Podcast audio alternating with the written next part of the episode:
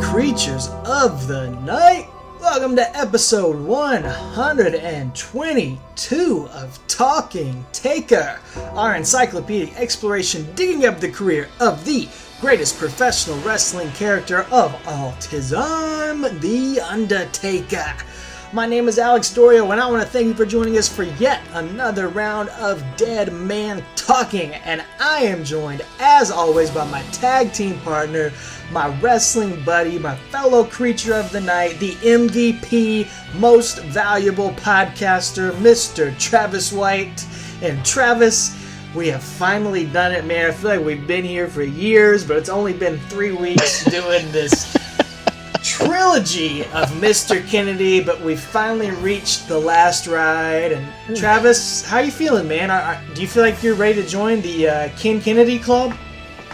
Uh, no. If you made me watch three Dane Cook movies in a row, three weeks in a row, I would probably die. It's yeah, I can't do it. As we mentioned, those of you who missed last week, we likened him to a Dane Cook. So, yeah, yeah, I'm ready to uh, take this last ride with old Kennedy and then move on to 2007 because 2007's got some bright, shiny gems in it compared to the wasteland we've been wading through. Oh, yes, it is the Christmas present awaiting for us under the tree, but first we gotta dig this through is the lump of coal in the stock. all the coal in the stocking here. Clean it all out here. Uh, but this one should be fun. We've got some fun stuff to talk about here. Uh, going into Armageddon 2006, like we said, Undertaker versus Mr. Kennedy in a last ride match. Um, I'm excited to talk about this one actually, and, and a lot of stuff on the build up here, Travis. So Yeah. with, let's uh, let's not put it off any longer. Let's take this time traveling hearse back to December of 2006, and we'll pick up on the Thursday or the Friday actually, the Friday after Survivor Series 2006, where Mr. Kennedy stole another victory over the Undertaker after a cheap win in the First Blood match at Survivor Series. So we'll go from First Blood to the last ride. That's right. And the best news of all this Kennedy stuff is that the end is here. As we'll, we'll get to here in Armageddon. So, yeah, so December 1st, 2006, old uh, King, King, excuse me, I, I call him King Thaddeus. That's what King Booker calls him, Thaddeus. But Teddy Long is going to start the show off. And as we mentioned last week, he's the world's biggest Brothers of Destruction fan. Loves these guys. But uh, he opens the show and just says that Survivor Series was off the chain, players. And I don't know what show he watched, but anyway, he says that you know Armageddon's in a few weeks, and it's going to be even hotter than Survivor Series. Last week, MVP survived the cage match with Kane, so at Armageddon, they'll be in an Inferno match. Oh my! It's just that really escalated quickly, in my opinion. I was just like, I, like that's that's a really big leap, in my opinion. It is. a cage match to Inferno. yeah. Um, but you know what? He's going for it. And then he says, also, there's going to be a last ride match with the Undertaker and Kennedy. So, he, dude, I like that Teddy is wasting no time getting to these matches because, of course, there's only like a three week build up. But it reminded me of like remember back in '97 when a pay per view would end and like the next night they'd name the number one contender just for Yes. random. like, yeah, it reminded me of that kind of stuff. Just It was getting, nice. getting to it. Yeah, And dude, was fun. I've got a little theory here. You, you, I mean, it- Teddy Long is so pumped up here. He's building up Undertaker and Kane. He's just excited to book them and matches for the next pay per view. He's always around the corner, ready to book the Undertaker's next match. Yeah, My theory from watching these episodes of SmackDown is that deep down inside, this entire time, since day one, since 1990, Teddy Long has secretly been the Undertaker's biggest fan. He's like, remember when, remember when DDP had the shrine to Sarah in his locker room? yes, yes. I think Teddy Long's got that for Undertaker. And so He might. he's been working his way through the professional wrestling world. He was a manager and then became a referee, and he has had this long term plan to slide into being general manager. And once he's here, he's got his dream. He's like, I can book Undertaker any match I want. I get front row seat to any type of Undertaker match. It's what I've been dreaming of this whole time. It's his little playground now It to play with. Yeah. you I think you're onto something, man. Because yeah, they were both in WCW together. So, um, Yeah, that's there you go. That's all he's ever wanted. He doesn't care about the rest of the show. He just wants yeah, to watch See No watches. Evil while the rest yeah. of the show's happening. yeah. But yeah, he really is. He's always there. His ears like perk up. He's like Rumpelstiltskin. Like you say Undertaker's name, and he just pops up. Yeah. he, he doesn't care about MVP and Kennedy of just beating no. Kane Undertaker week after week. He's just going to keep torturing them. no fairness at all to any of this. I think you're onto something there, man. That's that's gonna be it. So we'll have to ask Teddy. Maybe maybe we can get him on the show one oh, day before this my ends. Dream. So yes, that is a dream. Um, well, later on this night, just kind of quickly, we see um, Kennedy and MVP backstage face to face, and you know Kennedy's not happy with what happened at Survivor Series because MVP hit him with a chair, but you know MVP's like, you know, you won the match anyway, it doesn't matter, and they kind of bicker like a married couple, and finally decide they have no no no time for this. And so they cry about their matches at Armageddon. And then MVP says, you know what? It doesn't matter. I got to take her tonight. And neither of these matches are going to phase me. So uh, Kennedy calls him stupid. Oh, my match tonight with Undertaker yeah. and the Inferno match with Kane at Armageddon. Oh, yeah? What do you, what do you, what they you don't here? even phase me a little bit. Oh, yeah? That's Not right. at all? That's right. Not at all. Not even a little. You're stupid. Yeah, that's right. You're an idiot. I appreciated that, you right. know, from old Dane Cook there. And, uh, MVP's like, you know what, man, we could have helped each other out, brother, and he just walks away. So they're kind of a little dis- more dissension amongst their ranks, and again, it's like, why am I supposed to really care though? Like, oh, you know, man. yes, yes. But I do like the addition of MVP into the storyline because it's made me more excited about it, as we mentioned last week. So later on, MVP and Taker, that's the main event, you know, and that's again big. I think it's just huge for MVP. Like we mentioned last week, he's been pushed He's getting in there with Kane. He's in there with Taker. He's got the entrance to Pyro, and so I just, I mean, kudos to him for making them. I thought he made the most out of this. You know, better than Kennedy. When we're comparing these two together, so. Yeah, he's getting a huge push right out the gate. It's a big opportunity here in the main event, and like we said last week, yeah, we've kind of enjoyed what he's done with it more than Kennedy for sure. Oh yeah, well, um, Taker's on a roll here because MVP calls him to lose, so he's just kind of eating them alive in the ring, basically. And um, Kennedy makes his way down, tries to throw MVP back in, but MVP kind of corrals his way to throwing Kennedy in himself, and MVP starts backing up the aisleway. And Kane's music hits, and he comes out, and he's kind of pinned in between them both. And uh, the Brothers of Destruction wind up taking it up to the up and comers and hit stereo big boots and throat slashes, and then MVP and Kennedy do escape before they can get some choke slams.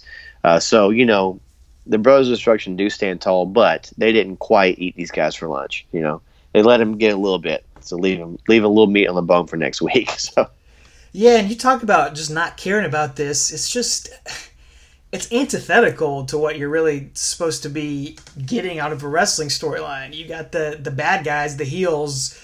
They're bickering. They're running scared. They're continually right. getting upstaged by the baby faces. It's like I why like you said why do I care? Why do I need to pay to see these guys beat up Kennedy and MVP because they do they, it for free. They get their comeuppance every week, man. It's yeah. just like uh, just something did something doesn't click here. Yeah, no, I agree. But they got to keep clicking here to the pay per view. Uh, they got a paper. They got an Inferno match. Got a last ride match. Teddy's already booked it, so we got to get there to December eighth SmackDown. And this show's going to open up with Kennedy doing an in ring promo. And we see the hearse for the last ride match. It's uh, legally parked there in the middle of the arena. Undertaker has, should have a yellow ticket under the window. Under absolutely the, should. Uh, windshield. Undertaker has no regards for that at all. Um, and in case you guys forget, because there was only one last ride match before this, this is basically like an ambulance match. There's going to be a hearse in the arena, and you have to beat your opponent up so badly that you throw them into the hearse and then drive out of the arena.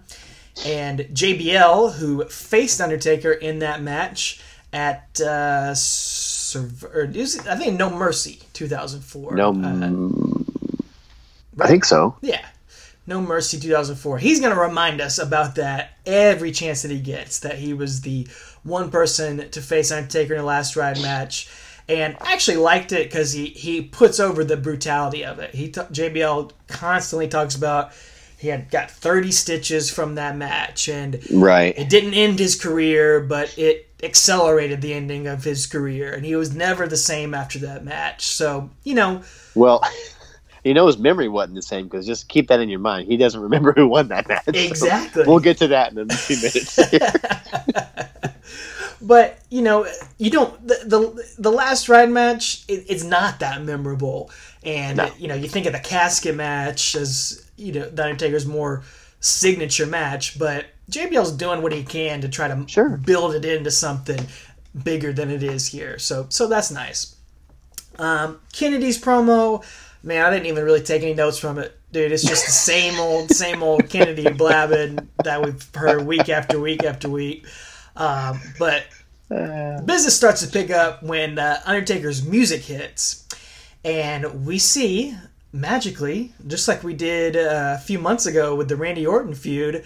Undertaker's got, I guess, a Tesla hearse here because it starts backing Yeah. itself up into the middle of the arena with no driver in there. And we even get a hearse cam camera angle to confirm that there's no driver in the car. it's like a GoPro before that was a thing. it's just ridiculous.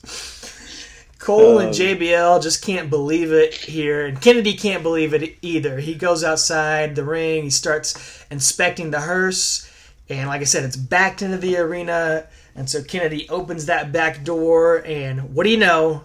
Undertaker pops out of that back door, frightening Kennedy, and uh, he does the throat slash. Kennedy is just in shock, scared, and he bails out of the arena as Undertaker gets in the ring. And a little bit of continuity here. JBL says that Undertaker just picked up the punt card that Kennedy threw down a few weeks ago.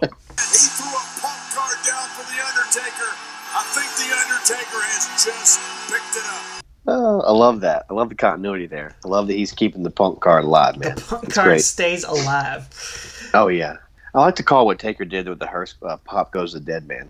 So It was. He could have uh, could have cranked the thing on the Yeah. Jack in the Box. the side of it Undertaker just pops out out the the side. pop out the hearse. That'd be great. Well, as if things weren't off the rails enough with that, it's going to continue to be kind of an insane episode of SmackDown here as we go backstage and MVP, he's arguing with Teddy Long about trying to get out of this Inferno match with Kane at the pay per view, which, you know, I would want to get out of that as well. Uh, pretty Certainly. kind of an insane match here. But, you know, you know Teddy Long ain't having any of this crap when it comes to his Brothers of Destruction here. Because Teddy Long says to MVP's complaining, Nobody whip it to you. That's how you gonna run it? That's how it's gonna No be. No problem. I will call my agent. He gonna give you about this match. You can call your agent. You can call Ghostbusters. Anybody you want to call. I guarantee you that was not on a script. Nobody Oh, had no told him way, to say man. that. He just pulled it out of his little bald brain. Did you uh did you see the new Ghostbusters trailer? No way. Oh man. I'll never watch it. What? It's got my boy in it though, Paul Rudd, doesn't P it? Rudd? Yeah, That's my man crush. Come on, but no, man. I'll I'll good. never see it. Ah. No way. Give it a chance, man. It's no Jurassic World. no, Well, I'll watch the trailer. That's the extent of it. I'll watch two and a half minutes of the movie. That's it. That's all you see. Well, Yeah. Teddy, Teddy Long will see it. I'm, I'm sure he will. In between See No Evil viewings. Backstage of the Hall of Fame Yeah. on DVD. and uh, he's going to show some Christmas compassion towards MVP here, saying next week, I'll give you a chance to soften up Kane, and I'll let you team up with Mr. Kennedy because you'll face Kane and The Undertaker next week in a tag team Yeah. match. It's two worlds coming together, tag team matches, and The Undertaker and Kane. Teddy Long's loving it. And didn't we? Didn't they have one last week? We covered that. I mean, They they, had one on last Yep. week because it was the one where they had like the no DQ and then the no count Yep. and all that stuff, and they just got eaten alive the whole time. Yep. like Yep, we're going to run it back again. but the best is yet to come on this episode of SmackDown. I cannot wait for you to I hit this. told you things were going to go off the rails here, and you know we're in the Christmas season now. They were in the Christmas season back then, so it's very timely here. We go to we go backstage to a pre-tape segment, and you know I watch these things on the WWE Network, Travis, as you do too, and you kind of go down there and you can skip through the chapters. And now on the uh, WWE Network, they've got the chapters all labeled, and it really piqued my interest because this chapter was labeled Kane sings Christmas carols. I did not remember this segment. I thought it was gonna be like like backstage things where they had people out of character like doing stuff. I thought it was gonna be something like that, like for WWEshop.com. But it's even better. Yeah. And, Worse. Uh, you know, calling it singing Christmas carols is generous here. yeah, very. but we see Kane standing in front of a Christmas tree backstage, shirtless in his gear, uh, holding, uh, which were apparently chestnuts. He's got two big black nuts in his hand, and I guess they were roasted chestnuts. And he just looks down at them, and he's sort of doing his Kane cackle, and he says.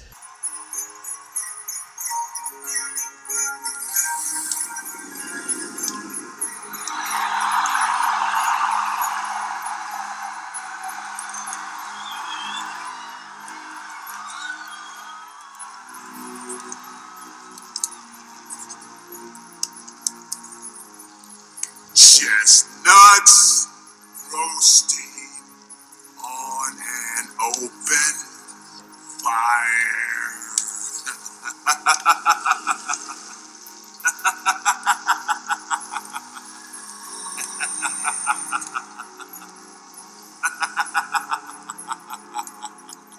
and then just starts laughing.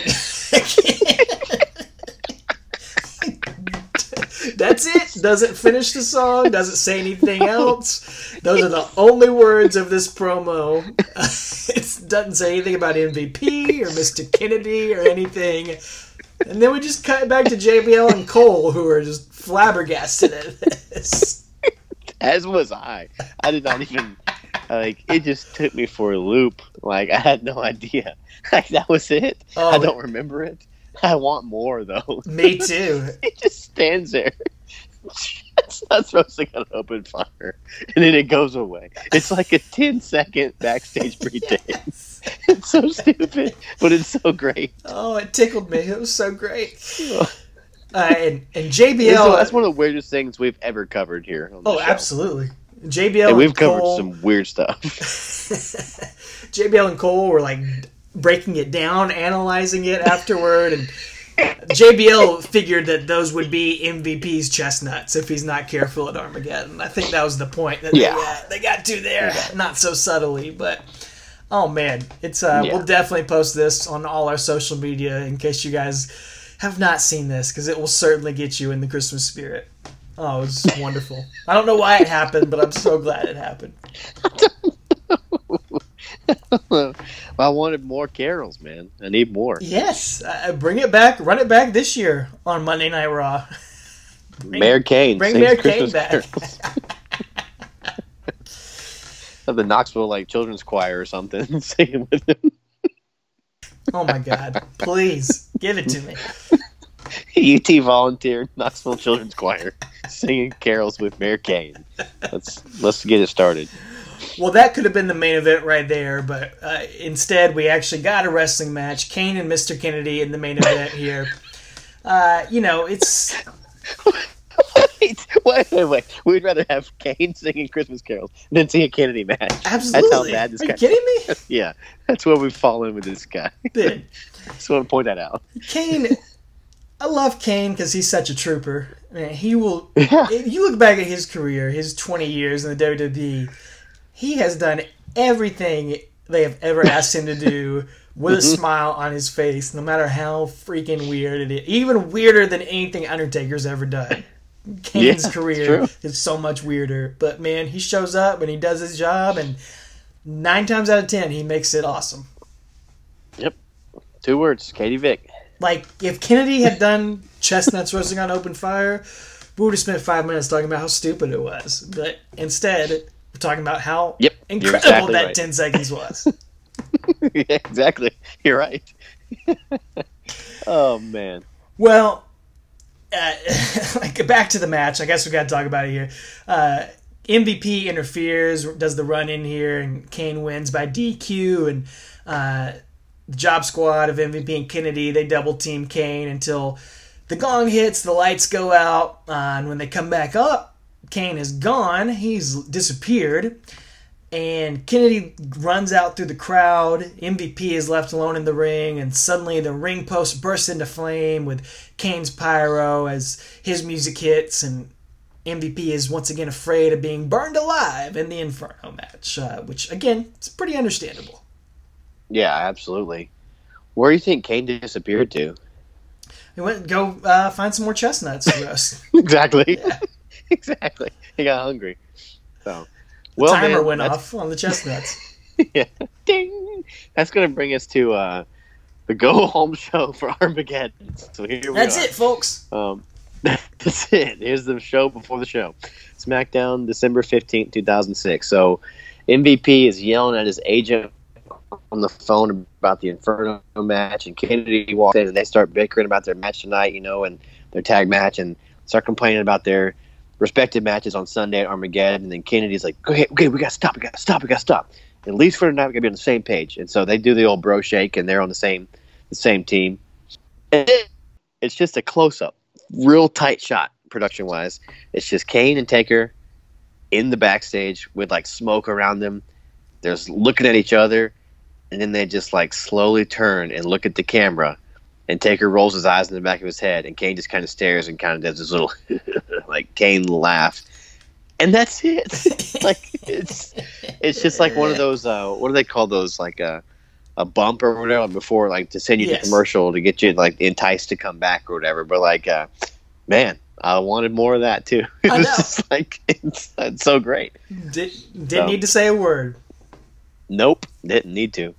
So um, okay, for this match, we're gonna get the um, we got everyone getting their their entrances, and uh, again, that hearse is illegally parked in the entryway again, and JBL is just absolutely just taking it to Taker and Teddy Long, Oh, crying man. about the Undertaker. Yeah, he's like he shortened my career in the last ride match, and Teddy should be fired for putting these guys through this, and you know he, he's hating on Teddy Long and everything he does, and we go to another commercial. So their entrances took so long. All four guys' entrances. yeah, yeah. But when the, when MVP and Kennedy come out, you know, during their intro, they both kind of eyeing the the hearse and stuff, and um, you know. But I do think, uh, well, one thing JBL says, he says, you know, at Armageddon, you know, one of these guys could be going to, to burn to a burn unit, and the other could be going to the cemetery. So. Is the goal of the last ride match to murder your opponent and then like take him and drop him off at the cemetery? I mean, what else could it be, man? Where else do you drive in a hearse? I don't. I just was like, that's. Why would you take him to the cemetery? I don't just. You just gotta leave backstage. That's it. So, He's not taking him to the drive-in I guess not. So to watch See No Evil on the big screen. yeah, He's Take not him to- taking him to Burger King. Yeah, he could be. Could be taking Fuddruckers. the old chestnut burger. I'm sure they have a chestnut burger at Mm. Christmas time. Yummy. Yeah, exactly. Well, this match is what it is. Um, it's Yeah, not as it's long as it's fine. You know, it's a fine TV match, and the brothers give MVP a double choke slam, and I think Kennedy pulls him out of the ring, and then Taker stalks MVP up to the entrance, and uh, Kennedy winds up throwing Kane into the steps, and the match is going to end here on an illegal count, or excuse me, a double count out. Uh, so you know, no definitive end here, which I guess you don't want that going into the pay per view. That's fine. Know, it makes yeah, sense. Yeah. Nobody gets the upper hand. Um, and then Kennedy DDT's Kane floor would get in the hearse. Uh, Taker and MVP have disappeared backstage, and then Kennedy's kind of giving MVP the Iggy with the honk. He's like, meh, meh, like you know, move out the way. I'm about to run over Kane. So Yeah, dude. Kennedy, he's right there about to run him over, and MVP runs out of nowhere and starts kicking Kane. He's like, whoa. I'm trying Yeah. to kill this guy. Come on, man. Yeah, You're really ruining the plan. like- yeah, like this car's gonna hurt worse than your boot is, you know. So, uh, but then just before you know Kennedy can take off there, the gong hits and the lights go out, and the lights come back up, and the Undertaker is magically sitting next to Kennedy in the passenger seat. he just appears out of nowhere. Because last we saw him, he disappeared backstage. And the lights go out, they come back up, and he's next to Kennedy. And I wanted to just, I, th- and I saw him. I was taken back to like what was it, ninety nine or whatever. Like "Where to, Stephanie?" I thought he'd be like, "Where to, Kennedy?" or something, but it didn't happen. So, Well, he's not in the but in my driver's mind, seat. it should have. He's in the passenger Sure, seat. sure, sure. Yeah.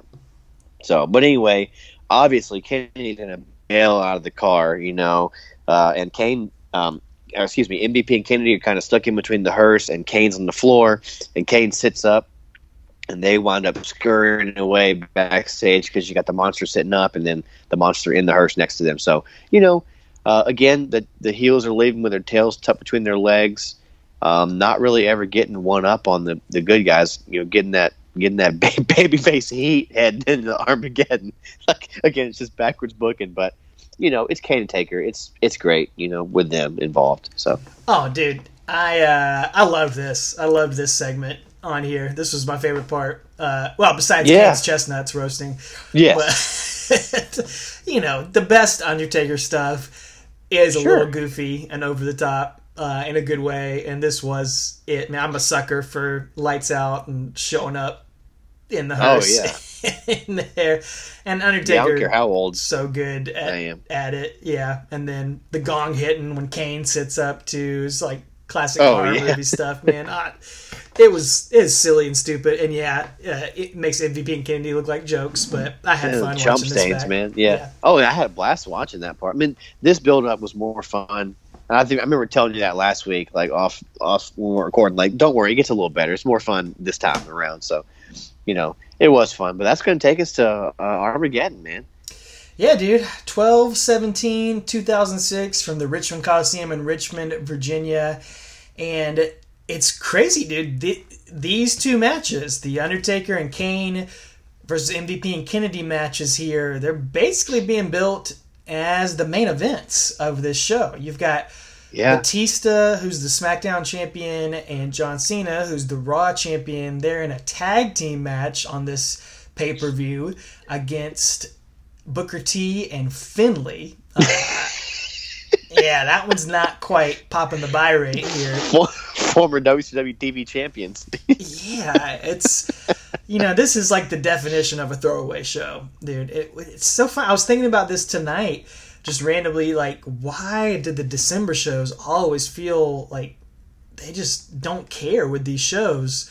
Because well, you think about WCW, when was their biggest show of the year? Starcade, in December. But WWE, end of the year. every year, it feels like these December shows are throwaways. Well, I think it's because Survivor Series is such a big deal, Mm, and true, then true. Royal Rumble is such a big deal. But you got Yeah. that month in between. It's like we're not going to put forth all this effort. Plus, everybody's Christmasing and focused on the holidays. So I think that's it. They just don't care. You know, honestly, creatively, they don't want to put their big guns forth. Although recently, in today's day and age, they just had a big heel turn on Raw with Seth Rollins and stuff. So they're actually putting forth some effort in this December. So we'll see how that plays out. But yeah, back then, it definitely did. And it's definitely the you know the end of the year and they just flying by the seat of their pants, you know. just whatever happens, happens. So Oh yeah, but I will say that, man, they do as far as this being like a throwaway show, you got an Inferno match, you've got a last ride match, you got the both world champions tagging in the main event, and then we're gonna get this crazy four way ladder match. That's the only match I've ever seen off of this show. Um, so not I mean that being said, it's a throwaway show. They are putting forth some effort into making like these spectacles. Oh yeah, So- you know, you think nowadays they do the the TLC in December because it's the Yeah. same idea. You're just gonna throw a bunch of stuff at the wall and like hope someone tunes in for the train wreck, and that's what you get. with Yeah. the Inferno and Last Ride match, and then an unannounced ladder match, which ends up nearly killing forgot one it of was the participants. Yeah. Um, which is just so, so like no, you've already bought the pay per view. Why do you need to? Why not advertise that on Sunday Night Heat or something to like try to get a few last minute buys? But uh, That's a know, very whatever. WCW thing to do. very very WCW thing here. Yeah. Well, and half the half that match is WCW. I know.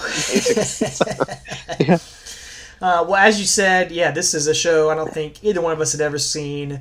Um, I, I definitely seen that ladder match uh, on a ladder match DVD. I think I watched it back in the day on WWE 24 7, the on demand service, because I would have had that back in this time, and they would put the pay per views up a couple months later on there. So I might have watched more of the show. Um, I definitely remember watching the ladder match on there on demand. Um, I might have watched some of the rest of it, so I may have seen this match. I don't remember, but it doesn't stand out like that ladder match does, where uh, Joey Mercury's face explodes. it's like just it's like someone's like an M80 in his nostril. His face just explodes. Unbelievable, man. and he had he had just come back from like I think a shoulder injury like two months ahead like before this. Like he just come back and his face just explodes on television. it's Oh, just yeah. crazy. Oh man, it's Oh. brutal. But uh, it's a heck of a match if you've never seen that one, and if you want to see Dave Taylor in a friggin' ladder match. Or Regal. He's not Yeah, one for ladder Regal, matches. yeah. Oh man. Well, uh, like we said, the the show does focus on the Brothers of Destruction here, and the uh, opening video has sort of the same thing we've seen with Armageddon the past few years. We have some like biblical quotes, not really quotes. it's like Dude. the biblical definition of Armageddon and something from Saint John the Divine. Uh, just all this pseudo biblical stuff here uh, as we hype up the match. And our Yeah. favorite song of all time on the video package, too.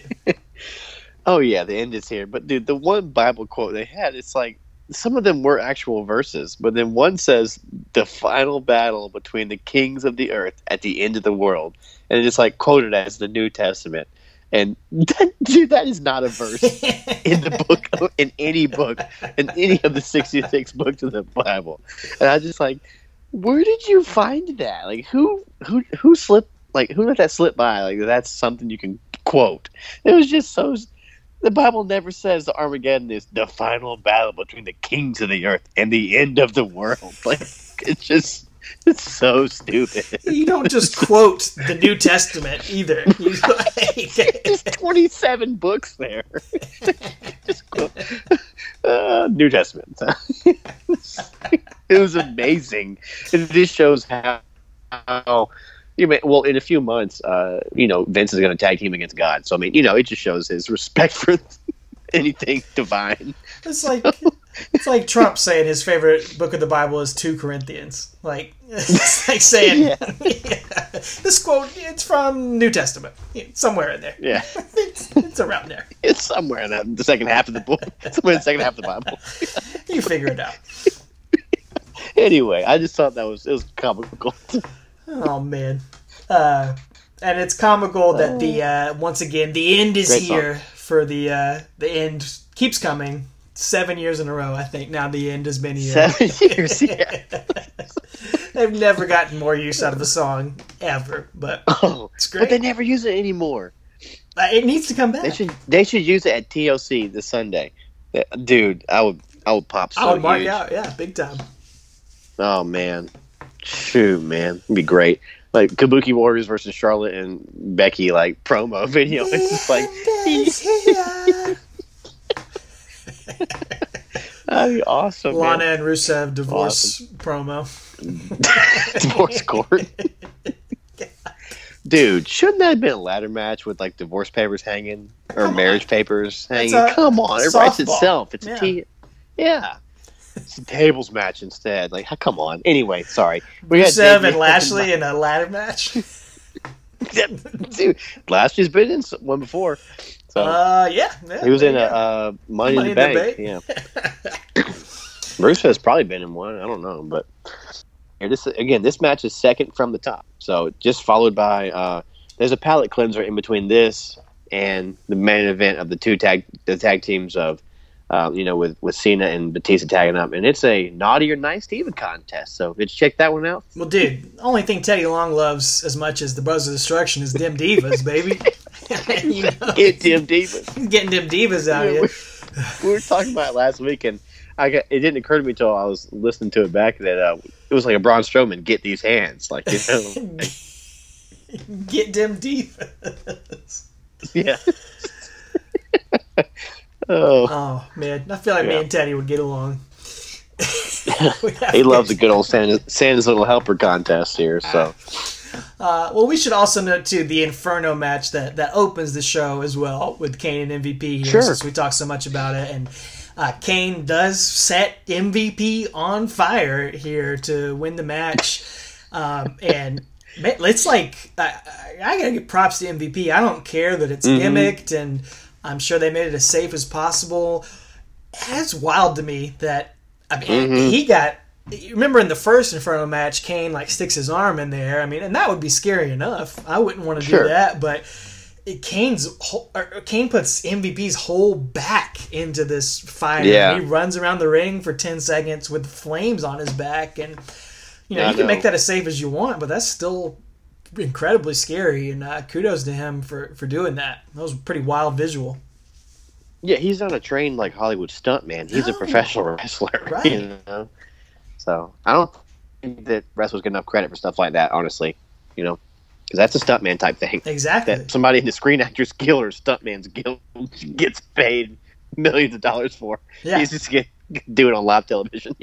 So Well, yeah, you're right. Hopefully they gave him a pay bump for that, man. Uh, it was pretty crazy to see. And uh, like you said, the last ride match is going to go on second from the top here, and we do get a video package going into it again with uh, the end is here playing over it. Mhm. Somehow makes this feud that we haven't gotten much out of into something epic. Just shows you the power Yeah. of magic of music and editing here. Exactly. Yeah, they were very good at making at, at polishing up this turd and making it seem like something you want to digest. You know. So, well, this this this No, scene. thank you. That's what I made it seem like it's I something. you don't wanna digest. digest it. No. Well, this scene starts out with our Latin or Gregorian chanting, and uh, we see the hearse backing down toward the ring. And this time, it's I guess it's legal to park there now. So, but it's backing, and dude, I cannot put over the special touch of this license plate. it is so good. It's, It's gotta- like in the yeah, it says last ride and like the, the taker like you know uh, font. It's just perfect. I know. I want one of those for Christmas. Yeah. Any listeners out there want to get me that? I will put that on my Rav Four immediately.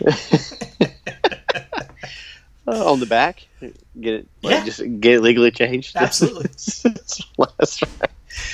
Oh, it's great, man.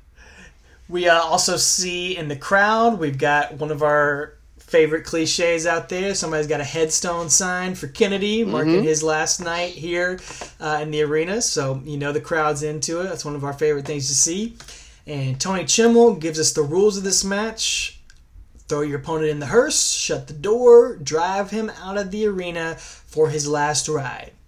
And as we said, we've seen one of these matches before. It was Undertaker versus JBL two years ago at No Mercy. JBL's been talking about it this whole month, building it up here.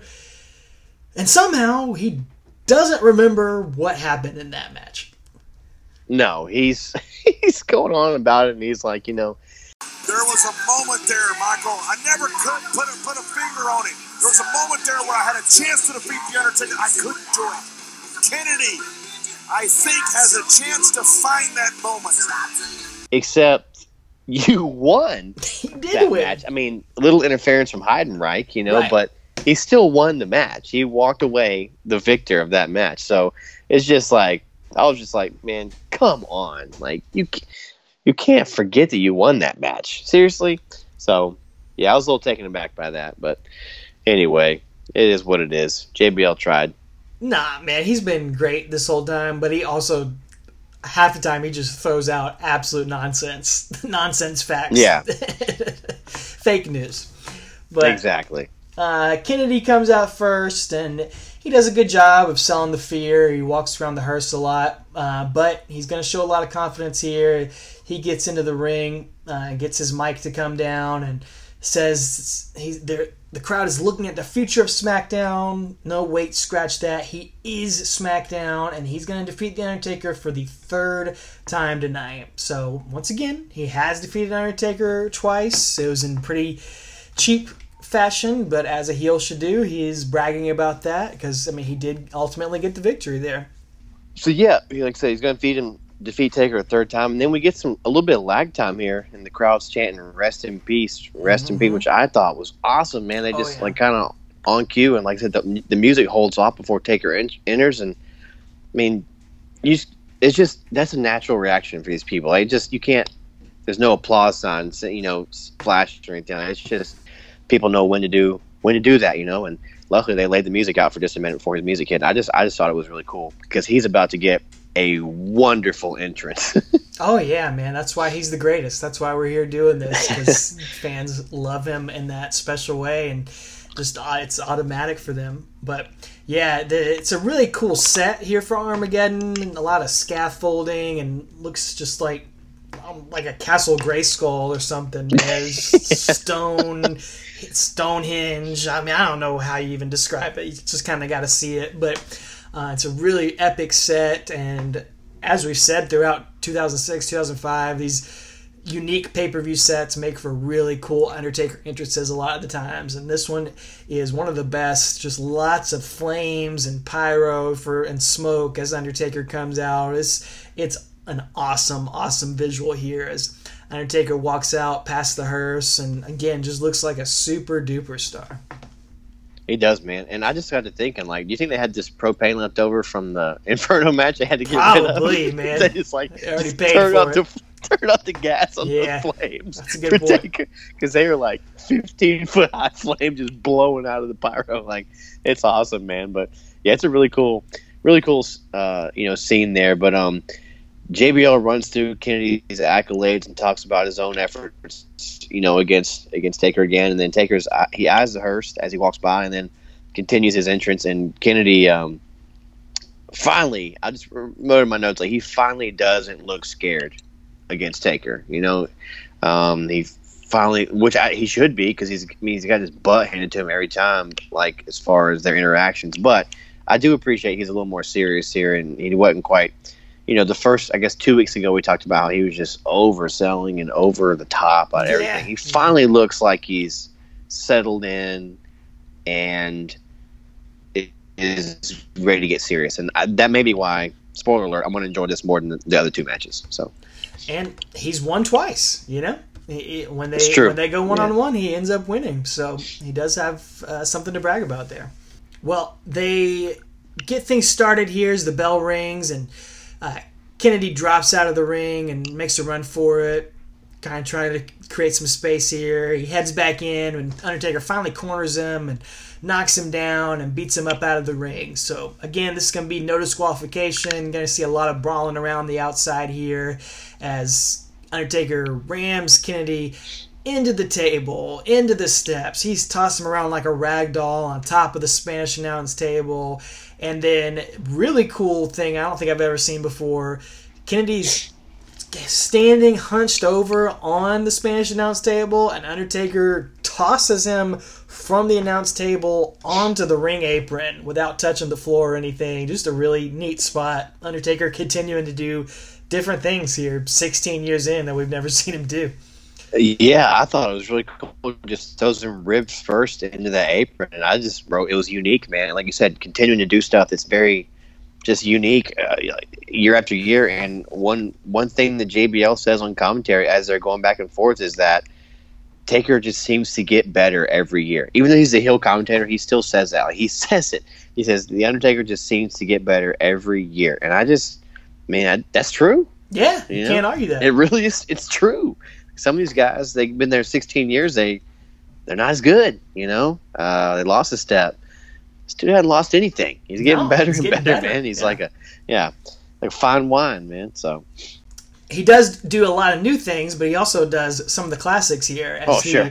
intimidates Charles Robinson right out of the ring, stares a hole through him, and Charles Robinson drops out. And then he does another thing that he does seemingly in every single match now. Makes his most common Yeah. mistake and misses that running boot into the corner, goes flying out of the ring, and allows Kennedy to capitalize and start working Undertaker over. Yeah, and, but then Kennedy's going to make a an error that he made in I think the last two matches, and he's going to try Yeah. to jump off the apron. Taker catches him, rams him back first into the ring post, and then that's apparently enough to put Kennedy out for a minute because Taker's going to carry him over his shoulder like a baby, just up toward the hearse. Well, you but know, Kennedy is going to slip out and toss Taker head first into the win- the back window. Yeah, that's right. Kennedy's playing possum here. So Yeah. Kennedy gets Undertaker into the hearse here for our first near fall, I guess, but Undertaker won't let Yeah. him close the door on him. And then Kennedy just tries to run through the crowd, but Undertaker stops him and slams him into the stairs again and hits his apron offense, that apron leg drop and elbows and stuff that we see a lot now. Yeah, and then we're gonna get more punching, more kicking on the outside, and a little more. And then Taker puts a he like I don't know how to explain this. So- Kennedy is like hugging the bottom rope basically, and Taker just like kind of yanks him, so he kind of crotches himself on the bottom rope. I, I'd never seen that before either. You know, Yeah. it was almost like a like a Larry Moe and Curly thing. You know, like whack whack, like zoinks or something. You know, like he just kind of crotches him on the bottom rope. Then he puts him on top turnbuckle. hits a big old superplex here. I always love seeing that spot. And man, I'm enjoying this match. It's pretty good. But someone in this crowd at Armageddon is loving this match, Travis. I'm sure you heard him too, because this dude is whoa the top of his lungs every 10 seconds throughout this entire match, man. It's incredible. I'm glad it wasn't just me. Like there was a hot microphone really near that guy or something, man. I don't know. Woo! yeah, Richmond's finest, man. The He loved whole match. I'll tell you what, though, man. At this point, though, the crowd is doing the old Undertaker. Like it's just they're in, he's on he's on the offense. The crowd's loving it. I tell you what, this crowd was a it was a good crowd this night. Yeah, it was. Richmond Richmond sometimes doesn't have that great of crowds, but they they really did this. They brought it, man. So um, especially for a December pay per view, you know, it's just kind of a ugh, you know Right. thing, but they they brought it for this night. So kudos to that Richmond crowd. They were here for it. They were excited for it. And Kennedy and Undertaker, you know, they, they bring it here. Undertaker takes Yeah. Kennedy back to the hearse, but Kennedy again slips out and he slips Taker into a sleeper hold here and kind of brings this match down to a halt. Yeah, he like has his legs wrapped around him, and I don't remember this being like a big move of Kennedy, but he actually winds up putting Taker out. Like Yeah. JBL and Cole are like, "What's the Undertaker's? You know, he's he's out of it. I can't believe it." And Kennedy just drags his lifeless body and places it in the hearse and slams the door. And he slowly kind of gets up and he walks over to the driver's door, so you know he's gonna he's gonna go go win. He's gonna drive to the back and win. But then we get the return of the hearse cam. And then pop goes the Undertaker coming out of the driver's side door. He attacks Kennedy here, and they start fighting back down the aisleway, back towards the announce table. Taker's gonna, you know, as you say, prepare the table for deletion there, remove the top of the table, the monitors, and then Kennedy grabs a steel chair and he starts hitting Undertaker with that. They get back in the ring. Undert- Kennedy's whacking Undertaker's back with the chair and then hits him with a couple of headshots. Uh, but Undertaker keeps sitting Ooh. up and trying to get up. Yeah, so I thought maybe, he was trying to. Stayed. Oh, sorry. I thought he was trying to make him bleed internally at first, you know, with all those shots to the ribs. yeah, Back to that old strategy. yeah. a little payback from last month. Right. Um, no, but those shots he hits Taker in the head are nasty. But yeah, Taker sits up and then hits another one in the head, and Taker sits up again. And Kennedy's kind of terrified at this point and, and walks away up the entrance set. But it reminded me of something kind of recently with the whole Fiend Bray Wyatt thing. He just won't stay down, like Mm. he's that unbeatable monster thing. And I just got a I got a parallel of that with just Taker just constantly sitting up, you know, kind of just taking these nasty shots Yeah. you know, and it was sure. really cool. I just it just reminded me of you know something recent with the fiend and how he just never goes down for anything. So I like it. Well, But Kennedy's going to try to escape and take the high road here. Yeah, dude, we talked about this set having all the scaffolding and different levels to it here. Kennedy, I guess he scoped it out because he runs away up towards the set and starts climbing a ladder up to bit of scaffolding and staging to the top of the set, which to me didn't seem like that smart of a move here because the Undertaker's gonna follow him right up there. yeah, yeah. He gets up there and they punch and kick, and it's not uh, it's not as cool as uh, you know maybe the Battle of Helm's Deep or something in the castle, but they're just kind of punching and kicking and something. But Taker's going to signal for the choke slam, and you think he's going to you know he goozles him, and you think Kennedy's going to get choke slammed off the castle, but Kennedy's going to reverse with a, a Death Valley blow and hit Taker low. But again, it's no DQ, so it doesn't matter. And then Kennedy's going to take and just almost in a parallel to, to mankind at the Hell a Cell, he's going to just launch Taker off the top of the castle onto part of the set below. So pretty pretty cool visual, man. We don't often see Taker taking a big bump like this. This was wild. I don't know Yeah. that we had ever, up to this point, I can't come up with anything that's not him doing a dive onto people where someone gets the upper hand on him and he goes flying. And that's what we've seen him do it to Right. so many people off the top of a cell or cage or something. But man, this was crazy. The crowd gasps and kind of goes quiet yeah. here. Um, it's they shot it really well. I mean, you, you they go back to it and you see he's he's on a little crash pad there, um, and he's but he's out of it here. And they show all sorts of replays here. Um, it's funny, man. Uh, I I vaguely remember this, but this is not one of those moments that they you know show over and over again in video packages. So it's kind of like a forgotten big bump. It is. And like I said, we're not like you say, we're not used to seeing him take the big bumps. We're used to seeing him give them, but like I literally have no recollection of ever seeing this. I mean, maybe I have, but like I don't ever remember seeing Taker getting thrown off something so highlighted. It was I, I mean, I just it's really cool. Again, this match, uh, you and I are both more excited talking about this one than we were the last two because it's just got some cool stuff and yeah, it's got a lot of you know no DQ allows you to do more fun things, but when you got a wrestler like Kennedy, you need no DQ to like church it up and make it make it fun. So But I guess, you know, I guess Taker must have really liked or saw something in Mr. Kennedy because just the fact that he would do that for him. Exactly. He's never let anybody do that sort of thing. And Undertaker did not have to do that. Jump off the stage and take that. Uh-uh. giant- like, Hulk Hogan never did that for anybody. Ultimate Nope. Warrior, Stone Cold, Rock.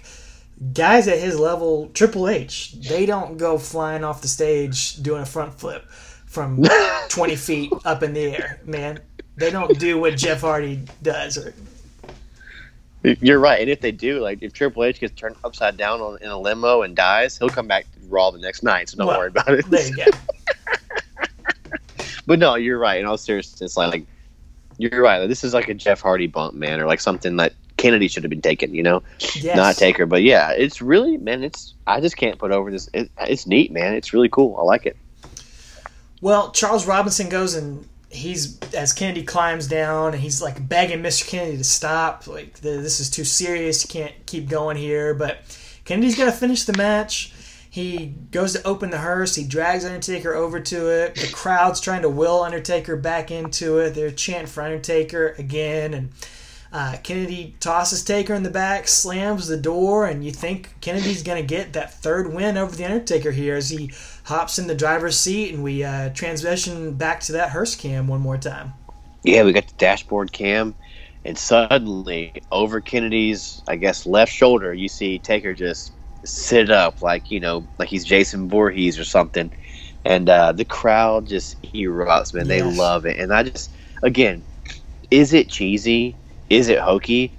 Absolutely, but it's Undertaker, so it doesn't matter. If that had been Bobby Lashley or Booker T, it would have been something you laugh at. But because it's Taker, you take it seriously, and it's really neat, man. And it was just, man, I, I loved it, dude. I love, I, I can't believe I'm saying that. I, I love these things in this match because it's Kennedy and he sucks, but like, there's some cool spots in here, man. A lot of good little nuggets to dig out. So Taker's going to drag Kennedy through the back of the hearse, and they kind of tumble out the back, and he just goes bananas with punches on Kennedy, just just laying into it.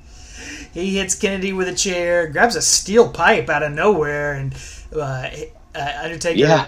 Uh, Kennedy ducks out of it here, and Undertaker busts the window of the hearse open, just wraps another chair over Kennedy's head, much like he did Ugh. last month, and busts Kennedy open. And JBL, I guess he slips up here and says that the Richmond Hospital better be open for Mr. Kennedy. I'm sure Vince uh, chewed him out for using the word hospital there. but uh, They only have medical facilities there. yeah, you would think so. Um, and then Undertaker tosses Kennedy onto the roof of the hearse uh, to really try to finish Kennedy off. Yeah, man, up on the roof. He's going to be up there. Taker goozles him and then choke slams him on the roof of the hearse. And uh, I honestly thought he was going to go through it. That's what I thought. Because I, I, I, don't recall this match. I thought he was going to go through the, the roof of the hearse, but he doesn't. Yeah, I did Taker's going to give the Taker's going to give in the throat slash, and he hits a tombstone on top of the hearse, man, which is pretty cool. And this time Kennedy takes it better than he did last time. So I think he actually has all his faculties with him in his mind. Like last time we talked about, he was probably not loopy. But dude, did you see how much the, the um, hearse was shaking when they were standing on there doing? I did. I thought they were gonna fall off. I was a little worried about him there. But uh, I Yeah. loved that after Taker hit the choke slam, the crowd just starts chanting "Tombstone, Tombstone." Yeah, it's like yeah. He's like, "All right, I'll do it." It's like Yeah. he's like the uh, the Eagles up there. The crowd's chanting for for the next song, and he's like, Yeah. "All right, man, I'll give, I'll play the Yeah. hits. I'll give you the tombstone on top of the on top of the hearse here." Um, but yeah, they he, he Oh, and the crowd's coming alive for this. They love it. Oh man, Sorry. it's great, man. Undertaker flings Kennedy off the roof as the crowd they chant one more time after he does the tombstone. They're trying to direct the Undertaker, but he's gonna toss Kennedy in the back, slam the door, get in that driver's seat, crank it up, and drive on out of the Richmond Coliseum for the victory here. My only complaint is that he drives like my grandma. It goes so slow. it's like. But, but you know, it's got you got to have that visual in there. Yeah. You don't just want to peel out. It wouldn't be, you know, cool. But yeah, about almost twenty minute long match, man. Nineteen minutes, forty nine seconds, and see highlights of that big bump and of him getting thrown off, and then Taker sitting up from the dash cam. And man, I tell you what, man, this is my favorite of these three matches we've had. Got enough bumps, enough physicality, enough weapons to make it watchable, man. And I don't know about you, but did it feel like it was 20 minutes to you? no, I went by way faster than that. I would say. Yeah. Yeah. And I agree with you completely. This was easily the highlight of this trilogy because, as you said earlier, there's just so many extra things, so many extra gimmicks in here that makes up for uh, Kennedy's deficiencies and his greenness during this time. It was just fun. They threw everything at the wall, and you know, it's a lot of fan service there with all the Undertaker spots. Sure. Uh, but it was great. Um, and honestly, you know, I was thinking about this too. I know Kennedy won the first two matches, but they were so cheap and such terrible finishes. I think this match, even with Kennedy losing this one, this did more to establish Mr. Kennedy, Sure. in my opinion, as a bigger deal because it's a better match, because he gets that big spot throwing Undertaker off of Yep. the roof, because it's so competitive here. That does more to build Mr. Kennedy up than a cheap, terrible finish in those other two matches.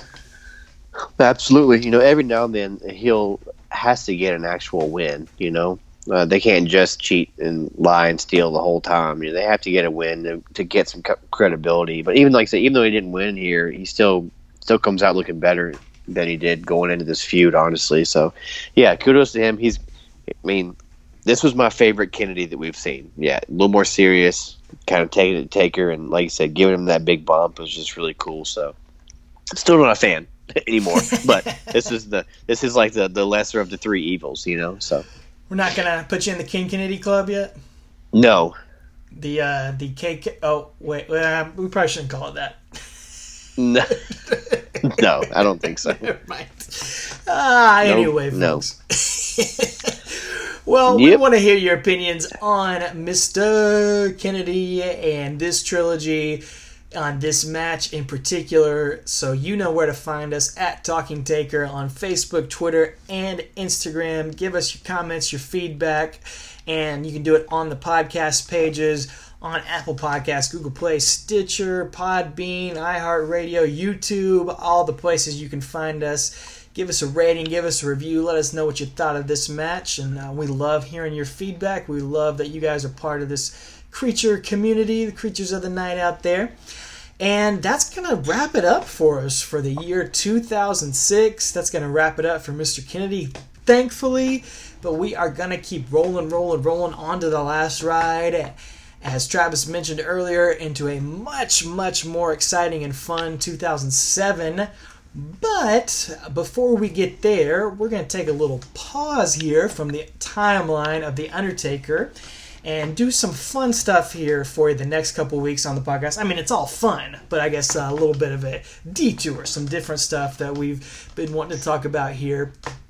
So, next week we will not jump into 2007 just yet, but on December the 20th, we are going to bring you guys a Christmas episode of sorts here. And we're going to talk about something that is not exactly Undertaker related, but it is actually, it would be the next show in the timeline uh, of the WWE here. And that is a show that we attended in our hometown of Augusta, Georgia, that we have some fun stories to talk about.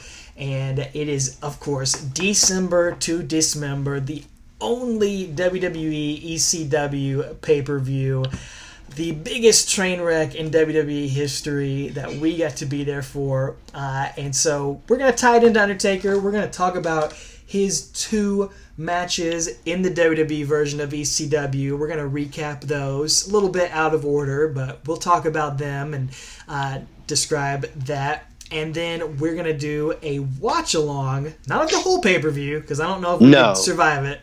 Uh, but we're going to play back that main event, the Extreme Elimination Chamber, talk about our experiences there, uh, talk about meeting the Big Show and uh, uh, Rene Dupree and Balls Mahoney and all those conversations with them, talking about going to the press conference before the show, and uh, man, just a lot of fun times uh, that we can share some personal memories of, and just rip on that main event that was such a horrific disappointment. So.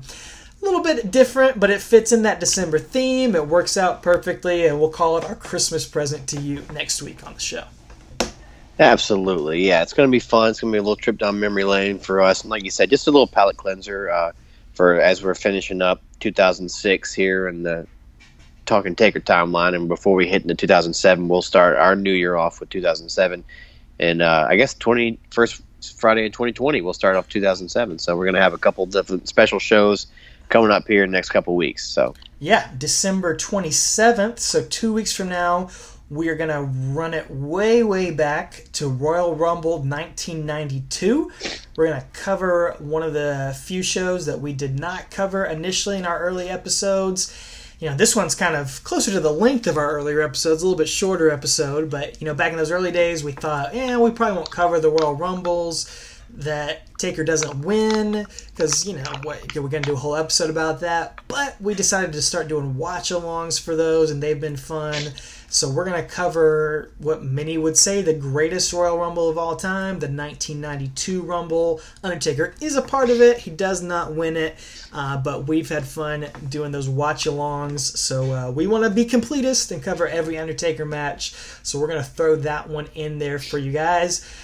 There's no way we can live up to Bobby Heenan and Gorilla Monsoon's commentary on the Golly, Royal. Rumble, uh, but we'll try to do something different. It's, it won't necessarily be better, but it'll be a different way to look at that match, uh, and that'll be on December the 27th. And then January the 3rd, the first Friday in January, we will kick off 2007 with another Royal Rumble watch along. This one just a little match. yeah, probably the Just a little Undertaker's most famous Royal Rumble, his one and only Royal Rumble victory from 2007. We'll do that one watch along style as well and kick off a banner year for the Dead Man in 2007. Yeah, so we got yeah three watch alongs coming up the next three weeks. So just a little, you know, we know the holidays are, are tough and they're busy, and you guys are uh, just doing lots of stuff with families. we figured we'd give you something a little bit, a little change of pace for, him. again, just a good way to close out the year. And like I said, we'll open the next calendar year with the next calendar year of Undertaker's career. So it'll be fun. So y'all hang in there and um, let us know what you think. Yeah, uh, if you need any more Christmas presents, you know where to go. teepublic.com. Pick up a Talking Taker, Taker Easy shirt, Taker Care business shirt, a mug, a sticker, a hoodie, any of that good stuff. I'm sure it's on sale, 30% off or something like that at some point. Uh, you can get it uh, get it in soon though if you want it there shipped by Christmas. I think it's the last couple days where you can get that. Or if you, uh, you know, if you need some stuff to listen to during your Christmas road trips, you can go to Stitcher.com slash premium, enter in the code Talking Taker, and get access to millions of podcasts on there, ad free. Get a month's worth of free listening with our code Talking Taker at Stitcher.com slash premium. And I'll give you a recommendation on there. Colt Cabana Art of Wrestling podcast. You know, it's it's coming to an end, but he's still doing a few final shows on there. You might not think of this one as being one to listen to for Undertaker fans, but his latest episode uh, he did, uh, it was a live edition from Starcast featuring some of the greatest enhancement talent of all time. He did a live show with guys like Barry Horowitz, Duane Gill, George South, people like that.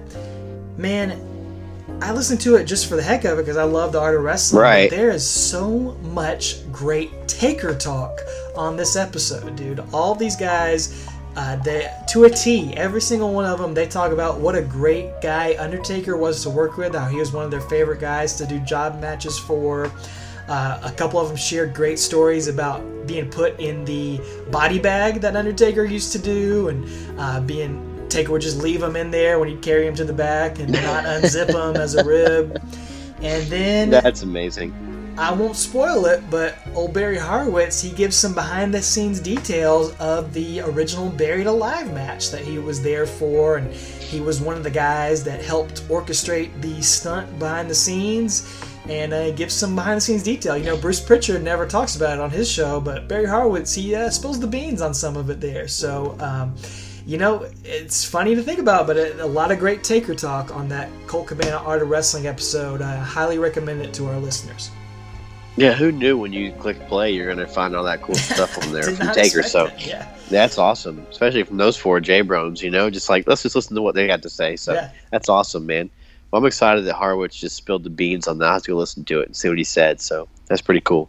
So yeah, ladies and gentlemen, if you were there at the Richmond Coliseum this night, what a, what a hot crowd! You know, kudos to you guys. Y'all made this match fun too. So let us know what you thought about the Inferno match, uh, this match, the crazy ladder match, uh, and the, the main event with both world champions teaming up against uh, former uh, WCW mid carders. So they're now the main event. So let us know what you thought there. And uh, other than that, ladies and gentlemen, take her easy. What, what do you make of that?